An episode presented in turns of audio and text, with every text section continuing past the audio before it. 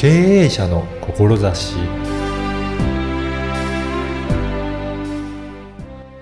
こんにちは、小ラボの岡田です。あなたのビジネスで色は意識しているでしょうか？今回は色彩についてお話を伺いました。まずはインタビューをお聞きください。本日はパーソナルカラーアナリストの平岡正美さんにお話を伺いたいと思います。平岡さんよろしくお願いします。よろしくお願いいたします。平岡さん、あの、パーソナルカラーアナリストということで、やっぱり色に関することをお仕事にされてるんでしょうかね。どういったことをされてるのか、ちょっと簡単にご紹介いただけるでしょうか。あ、はい、わかりました。えっ、と、私は、えっ、と、現在、ヒューマンアカデミーというところで、はい。えっ、と、講師をさせていただきまして、主にパーソナルカラー養成講座はい。と、色彩、AFT 色彩検定と、うん今最近では、東京商工会議所のはい。色彩検定を大学で教えております。おーそうなんですね。はいするものなんですかね。あ、そうですね。うんあのー自分のステージを、うん。えっ、と、色で上手に表現してあげることによって、はい。人から見られる自分と、うん自分が見せたい自分がうん。一致するので、はい。本当の自分にたどり着くまでの時間です。ねその時間までを、こう無駄な時間を使わなくて済むっていうのが一つありますね。なるほど。あの、やっぱり、その、相手に持ってもらう印象と、はい本当の自分とがギャップがあると、そこを埋めるまでに時間もかかるし、はい。すごく大変だから、はいそこがなるべくなければ、はい最初からその状態ではい自分を認識してもらえるっていうメリットがあるってあ、いうことでそうですすね。そこのメリットはすごく大きいと思います。はい、エネルギーと時間を使いますからね。そうですよね。はいだからマイナスから入っていると、はい信頼獲得するまでに、はい。やっぱりそこ、それだけエネルギー使いますからね。そうですね。人って5、はい6秒でその人の印象を決めてしまうっていううん。のが、心理学の世界でもあるんですね。はい。それで、そしてその印象が、うんなんとすごくあの、長いんですよ。へー最初の印象が、はい。あの、2年続くって言われてそんなにるんです。続くんですね。うんへーじゃあで本当にその最初の5、6秒ってめちゃくちゃ大切なんめですちゃくちゃ大事なんですよ。で、その2年の時間うん。を無駄にするか、あいい時間にするかは、ちょっと意識、色の意識とか見せ方をはい。意識するだけで変わってくるので、ああの、やっぱりちょっとあの、知らないと知るとでは、はい自分の人生が大きく変わると思いますのでそれは、すごい大きな違いですよね。そうですね。は時間はお金に変えられないと思いますい。。ははいい。や。っぱりそれで、えっ、と、自分の印象をどう見せたいかっていうことで、はいそれで色を使ったりして、見せ方も変えることがやっぱりできるものなんですかね。あ、そうですね。うん。本当の自分は弱い自分かもしれない。かもしれない。うんはいでも、今、うん。あまあ、例えばセミナー講師をしなくちゃいけないとか、はい。例えば、あの、なんか登壇で何かをしなきゃいけないっていう時に、はい。例えば強い自分っていうか、うんはっきり言える自分とあか、ーそういうのを表現しないといけないじゃないですか。そういう場所ありますよね。はいはい。そういう時に、じゃあ例えば自分の弱いところを見隠して、うん。かっこよく見せるにうんはどうしたらいいか、どの色を使ったらいいととか、はい。その中で自分の、例えば個性を出すにはどうしたらいいかとか、はい。そういう表現の、そういうアドバイスもできるんですね。へえ。やっぱりそうすると、その講師らしいうん。見せ方ができると、あ、うんちゃんと講師の先生だっていうふううんうんうんに印象を持ってもらえるので、やっぱりそういう立場でうん今後お付き合いすることも可能になっていくっていうことですよね。あそうですね、うんで、その方にはそういう印象がずっと残るので、あ信頼できるいい先生だなと思いながら、はい。あの、ずっと続くと思いますよ。そうですよね。はい。じゃあそれも最初の5秒とか、はいそれぐらいで決まるっていうことは、やっぱり見た目っていうことですもんね。そうですねのそれで人はもう瞬時に決めちゃうっていうことなんですね。そのね。人のことを。はい。ああ、じゃあ最近は見た目9割で、はいなんかその人が決まるとかいうのがありありますよね。ますよね。ありますよね。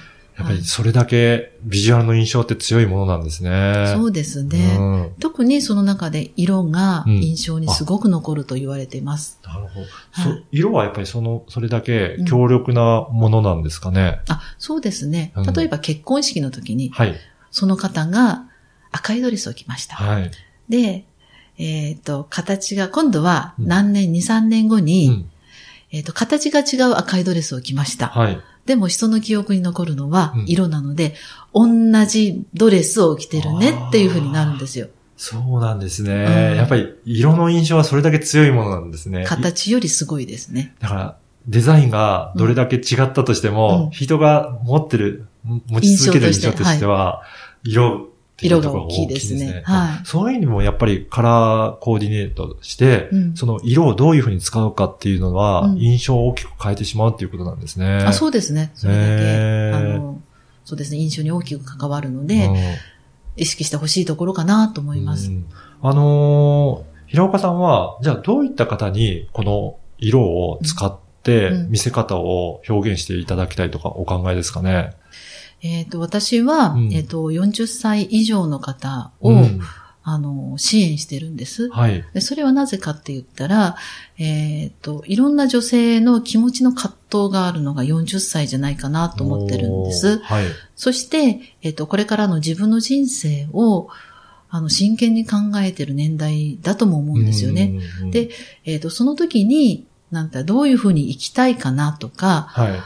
どういう人生を過ごしたいかなっていうことを真剣に、その30代、40代で考えていただくことで、うんその後の人生が、あの、すごく有意義なものになってくるんじゃないかなと思ってるんですよ。はい。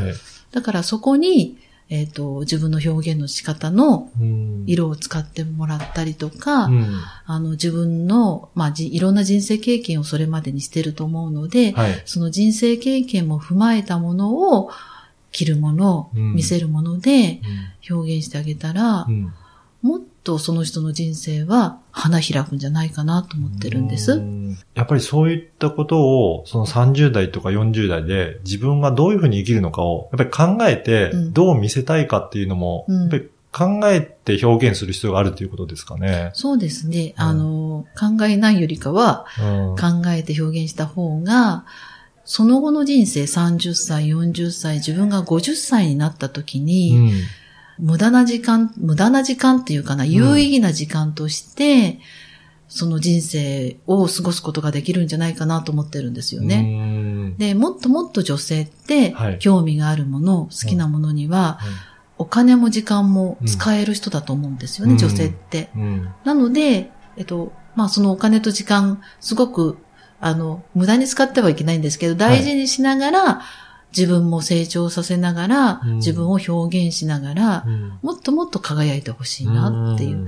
まだ私はあの、女性が、女性の心っていうか自立自立っていうんですかね。はい。自分のこうちゃんと信念を持って、自分のやりたいことを自分らしくうん生きてる人がどれぐらいいるのかなって思うんですよ。うんやっぱり女性にもっと活躍していただきたいということですよね。そうですね。そのためには自分をどう表現したらいいのかも考えて戦略的に色も使いながらうん表現していって活躍の場を広げていただくっていうことですかね。そうですね、そうです、そうです、そうです。はい。ね活躍の場をもっと広げてほしいなと思うんです。自分の世界を狭めてほしくないなっていうのが一番の思いですね。うんあの、平岡さん自身は、じゃあこの色に興味持たれてうん、こういったことを活動されているのって、どういったきっかけとかあるんですかね？そうですねうん。やっぱりそれは自分自身かもしれないですね。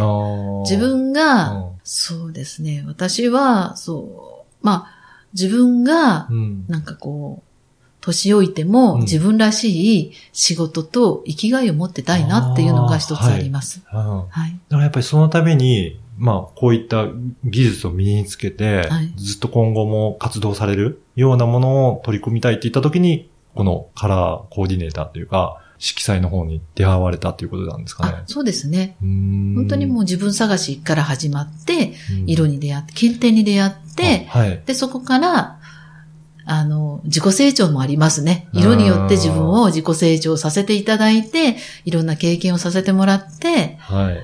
で、私自身も成長させてもらってるので、やっぱり頑張ってる人を応援してあげたいなっていう気持ちがあります。やっぱりそれだけ色って、ね、いろいろ使い方によって、すごく幅広い活用の仕方があるということなんですかね。あそうですねう。んあの、見せるだけじゃなくて、心理的効果もすごく大きいですし、はい。そうですね。その空間っていうのも、色に包まれてる空間もすごく大事になってくるので、いろんな場所でこう、色とうまく付き合っていくことによって、もっとこう、自分が生きやすいんじゃないかなって思ってるんですよ。そうですよね。どこを見渡してもね、物がある、色もあるから、はいそれをどうやって活用するかっていうのは、はい使い方次第で、使い方次第はいです。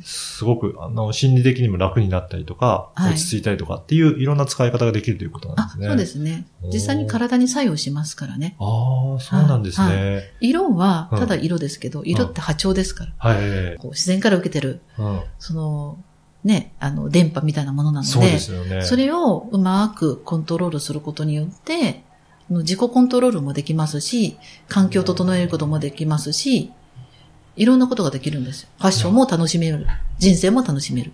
本当にファッション的に使うだけじゃなくて、本当に幅広い使い方があるということなんですね。はいはい今日の話を聞いて、平岡さんに、あの、もうちょっといろいろお話を聞きたいなっていう方もいらっしゃるかと思うんですが、はい。何か今後イベントとかは、あの、予定されているでしょうか？はい。色の面白さを、はい。えっ、と、伝えるために、はい。あの、色彩心理的なことをちょっとセミナーで入れていまして、はい。それが3月6日の、はい。えー16時から18時、はい。8名限定で、うん大観山、私の事務所ではい行います。あそうなんですね。はいいや、ぜひ興味ある方は、このイベントにも、セミナーにも参加していただければなと思います。はい。でイベントページの URL を、このはいポッドキャストの説明文にも掲載させていただきたいと思いますので、はい。ぜひ興味ある方はそちらからお申し込みいただければと思います。はい。はい。本日はパーソナルカラーアナリストの平岡さんにお話を伺いました。平岡さんどうもありがとうございました。はい。ありがとうございます。いかがだったでしょうか？?5、6秒で印象を決めてしまい、最初の印象は2年間続くというお話は驚きでした。最初の印象が悪ければ、そのまま引きずってしまうので、この印象を改善するための労力と時間はとても大きいと思います。そして、40代の女性をもっと輝けるように支援したいというお話も興味深かったです。色彩を通じて自分がどのように生きたいのか、どのような人生を生きたいのかということを真剣に考えていただくことにより、その後の人生が有意義になるとのことでした。人生経験を踏まえて服装で自分を表現するともっと花開くんですよね。色の面白さを伝えるための色彩心理のセミナーを開催されるとのことでした。興味ある方は、ぜひお問い合わせいただければと思います。あなたの思いを声で届けてみてはいかがでしょうか。ではまた次回。